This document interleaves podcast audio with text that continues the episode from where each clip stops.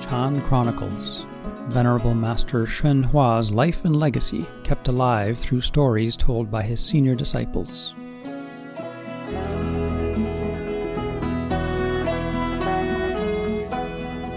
In this episode, Reverend Heng Sure takes us back to the very beginnings of Buddhism in China, providing a context for how and why these teachings made their way to and through Master Hua. They say that every Chinese, if you ask them, what religion are you? They'll, they'll say, well, every religion has something good in it. Why reject one when, when they're all beneficial? When I am in society, I'm Confucian. It gives me a strong sense of how to behave among people. It's an ethical perspective. So it's rules for society and for the country and for the world. When I'm on, on the weekends, I go out on the mountains, I go backpacking, and I'm a Taoist. I just feel at one with the mountains around me and the oceans and the tea in my cup and the sound of the wind and the leaves. And Taoism has much to offer. But you know, when I look at the troubles in my life, when I want to understand suffering, when I want to deeply experience joy uh, in things that are beyond material, beyond wind and water, and beyond humanity, I'm a Buddhist. So they say every Chinese wears a Confucian hat, Taoist sandals, and a Buddhist robe. So it's being a Chinese in this context is, is the original interfaith experience. I'm your host, Fabrizio Alberico. Don't forget to check out our website, dharmaradio.org, for useful links, inspiring music, and additional information on the many organizations that carry on Master Hua's legacy. Today we are coming to you from the dining hall at the Berkeley Buddhist Monastery, where if you first walk into the dining hall, if you look straight ahead of you, you'll see a giant portrait of a Chinese monk named Master Hsuan Hua. And I'm here with Reverend Heng Sure, who's going to help us create a context around who this person was and what Chan Buddhism means. But I was wondering if we could back up quite a bit and talk about Buddhism in general and how it left India and made its way to places like Burma and eventually China. And I'm curious as to what kind of cultural flavors it adopted as it moved through these different countries, particularly in China. Right. Master Hsuan Hua is um, the founder of the Dharma Realm Buddhist Association and is the, uh, uh, the teacher that I followed in religion as a monastic now for four decades. Um, he, is, he represents the Chan lineage, the Chan line, in a larger school called the Mahayana, also known as the Northern tradition. And if you imagine uh, a map, let's say the map is, has India in the center instead of your city or your state or your country, think of India in the center. And if you look down at the southeastern corner of India, kind of where New Orleans would be in a map of the U.S., you'll find Sri Lanka. Uh, it used to be known as Ceylon. And the historical Buddha, our, our Buddha, the Buddha, Shakyamuni, the prince of India at the time. This is five centuries before the Common Era, five centuries before Jesus and all. If you Buddhism, while the Buddha had uh, had just entered Nirvana for a couple centuries, Buddhism had already traveled down to Sri Lanka, to Ceylon at the time. So Ceylon, Sri Lanka, got Buddhism first after the Buddha's demise, but very quickly, because of sea trade and such, Buddhism spread from India and Sri Lanka on to, um, to the countries of Southeast Asia, to Burma, Thailand, Cambodia, Laos, places like that. And that tradition, that line of teaching, which had its own texts and its own monastics, its own sangha, its own community of, of uh, full time devotees, that tradition has now come to the West, largely through Europe. Uh, so that's the Theravada, the tradition of the elders. And it's ably represented by Western monks and Western nuns worldwide. So let's bring back that image, that map of India. And largely because of the Silk Route, um, not exclusively, but, but much because of the Silk Route, people also traveled east from India instead of south to Sri Lanka and around. They traveled from India. If you're looking at down at the map, that would be to the right, across the uh, deserts, across the Himalayas, the snowy mountains, through Afghanistan, sometimes north and then east, and they wound up in the far west of China along the Silk Route and then on to Chang'an, which was the currently known as Xi'an in, in the province of Jiangxi in China. That was that Buddhism, that flavor of Buddhism, uh, then perpetuated through China to Vietnam and then further north to Korea and then across to Japan. And it went to Manchuria and it went to Mongolia and it went to Tibet. That became known as the Mahayana, the northern tradition. And that tradition is represented now all over the world, also in the West. So I'm going to bring everybody's imagination back to India one more time. And there was a third flavor of Buddhism that went north uh, from India to Nepal and then on to Tibet. And this became known as the, either the Tibetan Mahayana, as some Tibetans prefer. Other people call it the Vajrayana, the diamond vehicle. So we have Theravada going south, we have Mahayana going east to east to East Asia, and then we have Buddhism going north to the, the, the diamond vehicle, the Tibetan Mahayana. Um, in China, they call that Lamaism often. So it's also known as the secret school from the Chinese perspective. So, okay, now let's think about it. In the West, what do we have? Um, if you consider America, for example, North America, a Judeo Christian country, so what do we have? We've got Judaism, we have Roman Catholicism, and Protestantism, two flavors of Christianity. And then you could also say uh, Orthodox Christianity, Orthodox uh, Catholics, Eastern Catholics. So, in that same way, three divisions. So, if Judaism is holding the Hebrew Scriptures, the Torah, the the uh, oldest section of the Bible, and then Protestants and Catholics are largely uh, motivated by the Gospels, then you have that same kind of, uh, more or less, that same kind of orientation in Buddhism. The Theravada would be holding an older strain with Pali, P A L I as the language. And then the Mahayana came with Sanskrit, another Indian language, over to China, Korea, and Japan, and then further north. So kind of a similar. That's another way to think about it. So how are we doing? This is I'm giving you a, a, a imaginary geography of, of the travels of Buddhism. But interestingly, each of those strains has now planted itself in the West. But before it planted itself in the West, it planted itself in China.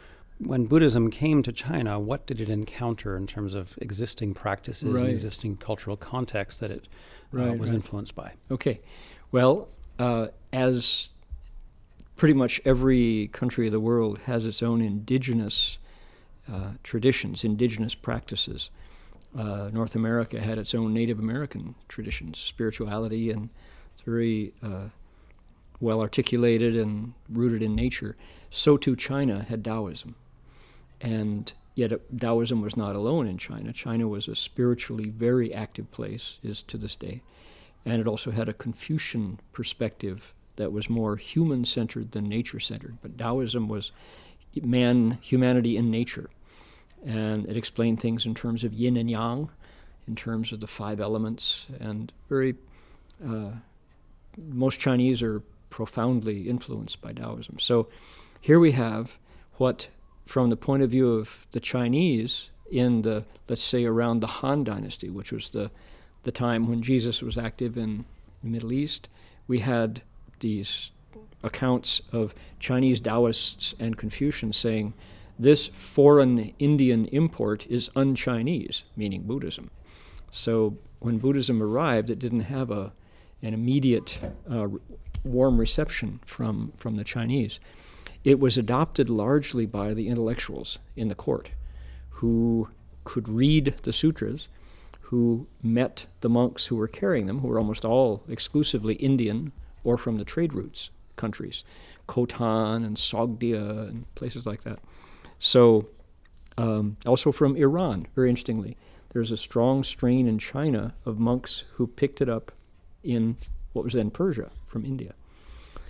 So, um, bit by bit, the first largely men, not so many women at this point, um, who brought Buddhism from India, they um, uh, brought these very strange uh, texts, different languages, different customs, but there was enough overlap with the existing Taoist practices, particularly meditation, that the Chinese paid attention. And somehow the, the stories of the Buddha and the compassion of the bodhisattvas, one particularly is Guan Yin, Avalokiteshvara, who looks very much like the Blessed Virgin. She was an immediate hit in, uh, in China.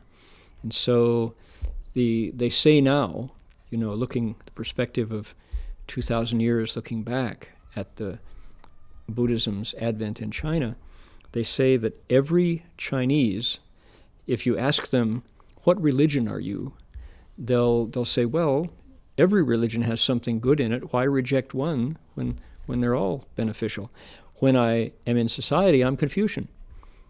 It gives me a strong sense of how to behave among people. It's an ethical perspective. So it's rules for society and for the country and for the world. When I'm on, on the weekends, I go out on the mountains, I go backpacking, and I'm a Taoist. I just feel at one with the mountains around me and the oceans and the tea in my cup and the sound of the wind and the leaves. And Taoism has much to offer. But you know, uh, when I look at the troubles in my life, when I want to understand suffering, when I want to deeply experience joy uh, in things that are beyond material, beyond wind and water, and beyond humanity, I'm a Buddhist. So they say every Chinese wears a Confucian hat, uh, Taoist sandals, and a Buddhist robe, they say. So it's kind of being a Chinese in this context is, is the original interfaith experience. So what did what grew from what came from the Indians? Well, if you if you ask most Americans right now, you say, "Tell me about a kind of Buddhism that you know about, they'll probably Zen won't be too far away. They'll probably mindfulness will be second, but for a long time, all we knew about Buddhism was Zen, because during the time of the 50s and 60s, there was enough Americans seeking wisdom who went to Japan. I'm thinking Gary Snyder and Allen Ginsberg and Gregory Corso and, and Philip Whalen and the beatniks went to Japan, discovered Zen, Z E N, and brought it back and romanticized it and taught meditation a little bit. And so we knew about Zen. But Zen is the Japanese pronunciation of Chan, C H A N. And Chan was a real Chinese contribution to the flow of Buddhism through the world. And it was the encounter with Taoism, as you mentioned, that turned Indian Buddhism into Chinese Buddhism. Chan Buddhism did not exist in Japan as such. It was that blend of Taoism and nature and that deep looking into the heart of what it meant to be a human that produced Chan. Chan went to Japan and became Zen, went to Korea and became Son, and uh, here in the West, we're experimenting with mindfulness. So that's kind of a straight line through that uh, the Chinese brand on Buddhism had to do with Chan.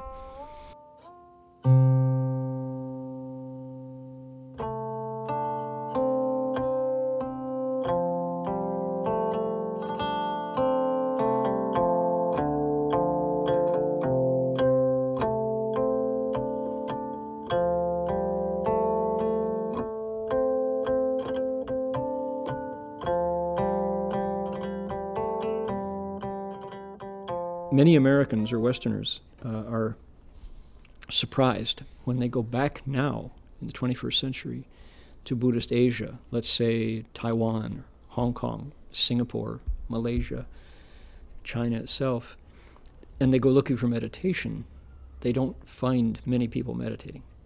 What they find are very large Buddha images and halls with benches where everybody is bowing to the Buddha, holding beads in their hand and reciting the Buddha's name.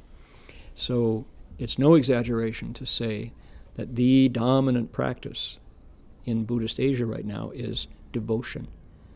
It's focused on the Buddha Amitabha and the Pure Land teaching, which is a story that arose largely in China, uh, not so much in India, although the roots are there, um, and became the practice that everybody, the story within Buddhism that everybody adheres to.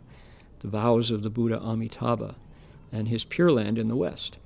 So many people are surprised that, that uh, Buddhism has, gee whiz, here's this Buddha who looks kind of like a deity figure, kind of like a god.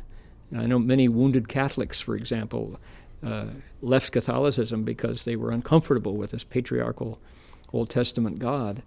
And when they come to Buddhism, devotional Buddhism, Pure Land worship, they find Amitabha looking very similar to that. Like, wait a minute, where am I? I thought I was coming to Buddhism. And, and here are these people bowing and reciting the name of a, a male, you know, religious authority. So kind mm-hmm. of it's a little bit. Uh, you need to know more if you're going to understand how the Mahayana developed in China. Mm-hmm. And so that that would be my next question: is how did it develop its own distinct flavor that is more about the Pure Land? And maybe you can explain what this Western Pure Land means. Okay. Um, sure. And give us a bit of a timeline as to how and when that developed. Right. Uh, to take us up into the time that Master Hua appears because Buddhism has these uh, different lineages, different schools, different families, um, if you go to the Theravada tradition, if you go down to, if you go to Bangkok or to the, uh, up to the Isan in northeast Thailand, where the forest monks are at home, the disciples of Ajahn Chah and others, if you say, Tell me about Amitabha and the Pure Land in the West, they'll say, Never heard of him. We don't teach that.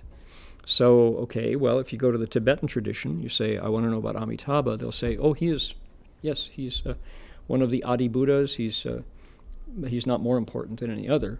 He's one of the many Buddhas that you'll find, you know, in the stellium here and in the pantheon. But they don't, we don't emphasize him. But when you go to Vietnam, when you go to Korea, when you go to Japan, when you go to China, everybody's going Namo Omi Tofo. Namo Omi Tofo. In Japan, it's Namo Amida Butsu, and Namo Amida. In, in Vietnam, it's Namo Omi. And that's Canton. My Vietnamese is terrible. But everybody's reciting the Buddha's name. And uh, so, how did this happen? From the Mahayana's point of view, here's how the story goes.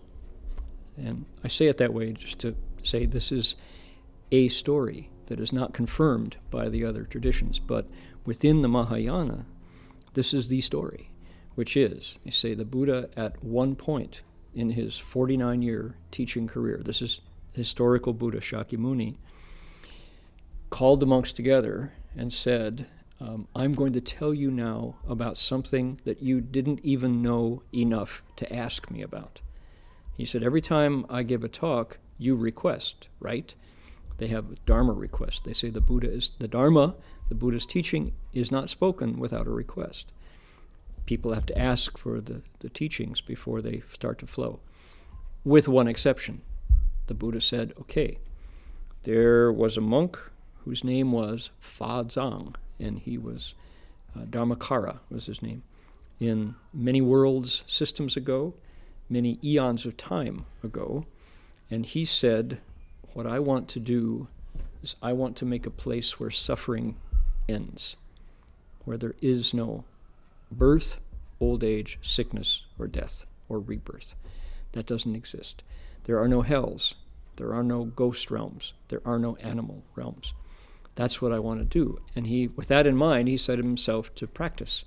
And he started to cultivate, and he started, that's the jargon term, meaning he began to, all the different forms of practice. And every bit of goodness that he created through his practice, he dedicated to the creation in the future of this paradise. And he gave it a name. He called it Sukhavati, which is utmost happiness, the land of ultimate bliss, they called it, where there's no suffering. His vows, he made 48 vows. Don't ask me why 48, but that's the number. He made 48 vows, and every vow had to do with if you want to be born in this Pure Land at death, simply recite my name and say, I want to be born in the Pure Land of Amitabha. So that's the story. Hmm. And there were three particular teachings, three sutras, in which the Buddha uh, detailed the vows of Amitabha. And it's interesting because historically these sutras didn't come out right away. If you uh, if you look historically into Chinese Buddhist history, the Tang Dynasty was the time they call it the Golden Age of Chinese Buddhism, and it was from the seventh to the tenth century, uh, six hundred something to nine hundred something was when it ended. During that time, if you went looking for Amitabha, you wouldn't find it. The primary practice then was focused on the Buddha Maitreya, which is doubly confusing. You know, how could that be? But after the Tang Dynasty, Amitabha's, they, some scholars call it the cult of Amitabha, became the dominant practice. So then, on through the Song Dynasty, the Ming Dynasty, the Qing Dynasty, with the Mongols in between, it became the form of practice. So when we get to the 20th century, everybody recites the Buddha's name. To pin it down, in the the end of the Tang Dynasty, in the city of Hangzhou, which was a major East Coast uh, center of Buddhist practice and commerce in China, they, there, it's said that there were 900 monasteries. Buddhism was so popular; it had all the strength of the emperor behind it. You know, so 900 monasteries, and of those 900 monasteries, 850 were Chan Hmm. monasteries. People meditated. Did they recite the Buddha's name? No, no, no. They did not. They were strictly Chan monasteries. And if you come 300 years later, you're at the, the beginnings of the, the Ming Dynasty, the 1500s, right? There, they said that uh, everybody was practicing dual practice, reciting the Buddha's name and meditating. So in that time, these rival schools merged, and the, the name of Maitreya disappeared, and the name of Amitabha replaced it. Hmm. So that's a historical phenomenon that people are scratching their heads. Why was, what happened to Maitreya? Why did his worship vanish, and how come the story that the Buddha told without request suddenly came to be the dominant one? I have a theory. I don't know. You'd have to I should maybe write this up somewhere and see if I can get any traction in the world of scholarship. Mhm. But um, why would somebody want to be reborn in a land where suffering ends? I think it's because life in China was full of suffering. Uh, first of all, the uh, for context, America, think 1776, America hasn't even been here 300 years. The Tang Dynasty itself was half again that long, you know. So, with all the changes in Chinese history that have come along for, sometimes people say 5,000 years as a, uh, that the Chinese have been using the same language and they've living in the same place 5,000 years. America doesn't have 300. So over that time, uh, dynasties have come and gone. Battles have been won and lost. Uh, cataclysmic changes have happened in China. You just think of the victory in 1949 of the communists, you know, as a, another, yet another big, major change in China. And in that time, they say, if you were an ordinary Chinese, mostly you were a farmer, because most people were busy growing their own food. It was an agrarian society. So, the life of a Chinese farmer, what happened? Well, the Yellow River overflowed its banks, flood, ruined your crops, suffering, right? Then there was a drought, everything baked, mm, suffering. Then you had a good crop, but the locusts, the yellow insects, the huangchong, the locusts flew in and ate every green living thing, more suffering, you starved. Then the emperor came through and took your sons for his army. A lot of suffering, right? Then the tax man came through and took half of your crop for a tax because the local landlord, you know, demanded it. Then after that, the bandits came through and they burned everything and took away all the women and and uh, broke your leg and took your horse, you know, and, and so a lot of suffering. So over the long historical span of Chinese history, there's been a lot of misery, a lot of suffering. And if that's what you know, that life is nasty, brutish, and short, hearing the story of a Pure Land sounds pretty good. Mm-hmm. So the story went that at the end of your life, if you had recited the Buddha's name and the sutras that told his, this story, you would be reborn in the Pure Land from a lotus flower and your karma purified. And the lotus flower opens, and here's Amitabha and eight bodhisattvas who welcome you, and life is really good. The birds speak the Dharma.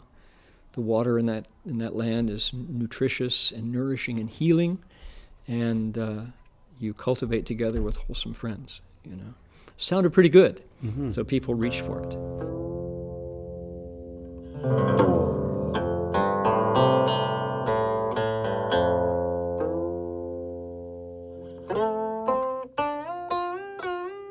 Now, that's my theory that it had to do with the realities of Chinese life, that the Pure Land made sense.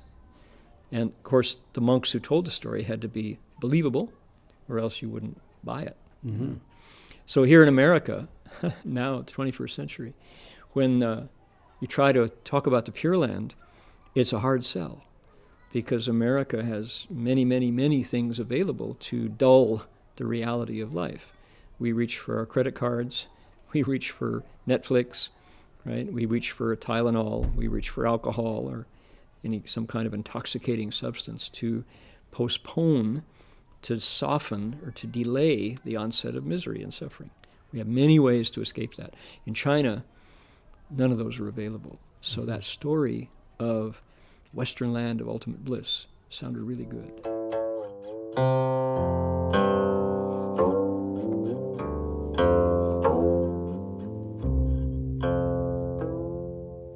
Can you give us a sense of the, the actual reality of life in China when Master Hua was born? Was it 1918? He was born in 1918, so next year will be his centennial. He was a Manchurian farmer's son.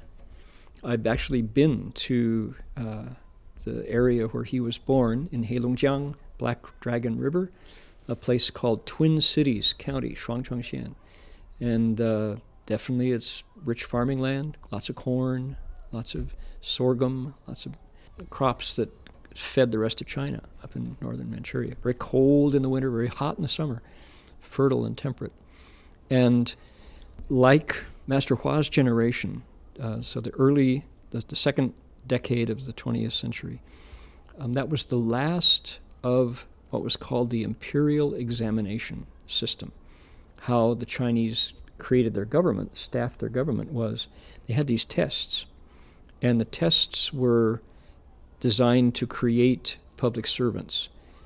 If you could pass the tests, and they often had to do with memorizing the Confucian classics, if you could spit back the classics from memory and you, you could write, you could write poetry, you could write essays, then you would not only rise up, be useful in the government, but your entire family, your clan. That was the path to status and to uh, power in, in China was to be learned. So Master Hua, being a farmer's kid, had no money to go to school. He was in the 95% of the Chinese populace that could only make their own, grow their own food. So what did he do? He valued education. So he memorized the Chinese classics anyway and started his own free school. He was an educator from the start, and he was the teacher at age 16 of all his neighborhood friends who didn't have his uh, gumption, his, his uh, vigor to go out and dig his way through the, the Chinese classics.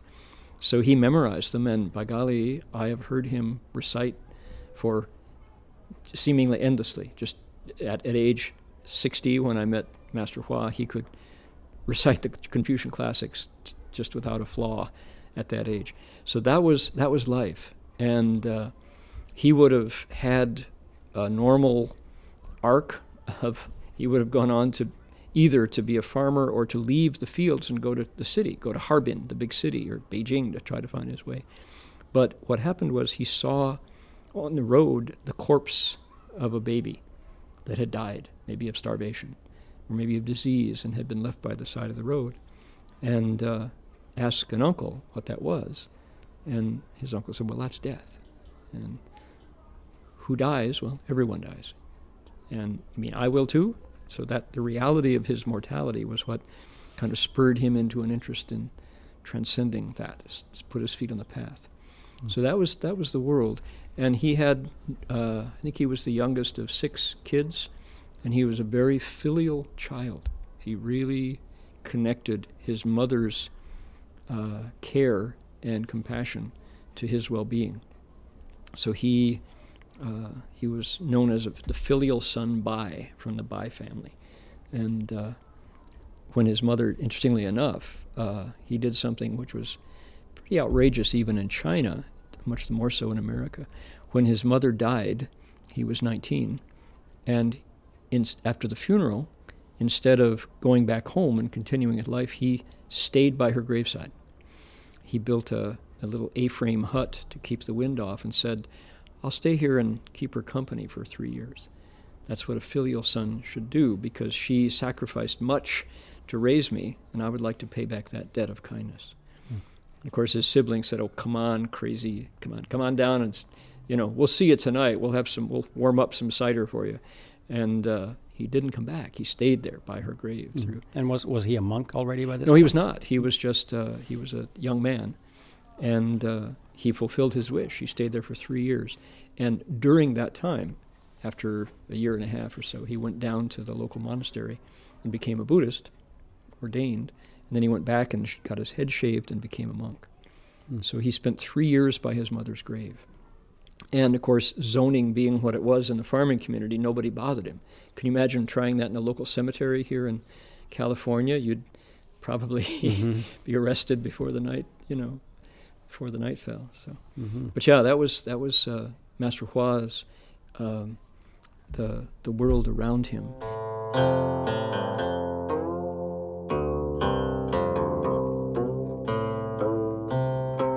And he he had a another quality which was he loved anybody who could talk about the Tao. And the Dow is not DOW, Dow Jones average, you know, up three points today. The Standard and Poor's index. You know, not that not that Dow. It's the DAO, meaning translated into English is the way or the path. And here's how he explained it from the first day that I heard him talk all the way to his last day. The Tao is not, you don't realize the Tao through some sort of gymnastics. You can't buy your way into the Tao. You don't get there because it's the property of some class of people, like a priest class who hand it to you. You the door to the Tao opens through goodness, through generosity, through kindness, through the heart, through the things that that bring humanity to its very best expression. That's where the Tao. So Master Hua would say, "Well, the smart ones walk right by me because uh, I'm I look too stupid to them." But you only approach the Tao through goodness. That really appealed to me, and I could see when he would talk about it that he, there was there was something alive there. So sagehood um, is a quality of heart. I don't know if Western culture has a, a role model who is admired because of his or her goodness. We kind of do. We say Mother Teresa, you know, would be mm. one. She's self sacrificing servant to the poor, to the sick, that is. Okay, St. Francis, you know, with animals and his radical poverty. And uh, the Pope, I guess the Holy Father, is considered to be so good, you know. But where goodness reaches a spiritual saintlyhood, that's where the Tao goes. And notice the overlap with Taoism, but it's not the it's funny because the word Tao is shared in common by Confucianism, Taoism, and Buddhism. Hmm. The Tao is this underlying strata. So Master Hua, he said, whenever anybody came through my territory within 50 miles, I would be sitting in the front row listening to every word they said. Whenever anybody came through who was preaching, if there was any kind of miracle worker, any kind of preacher, any kind of shaman, or even the, the, the shady ones, the, the, the, snake oil salesman, if anybody claimed to be teaching the Tao or preaching, he said, I would walk 60 miles to hear them. I was always in the front row because I loved people explaining and exploring the Tao. Mm-hmm. So that was that's a quality of this teacher that that uh, really drew him to me, mm-hmm. drew me to him. That is to say.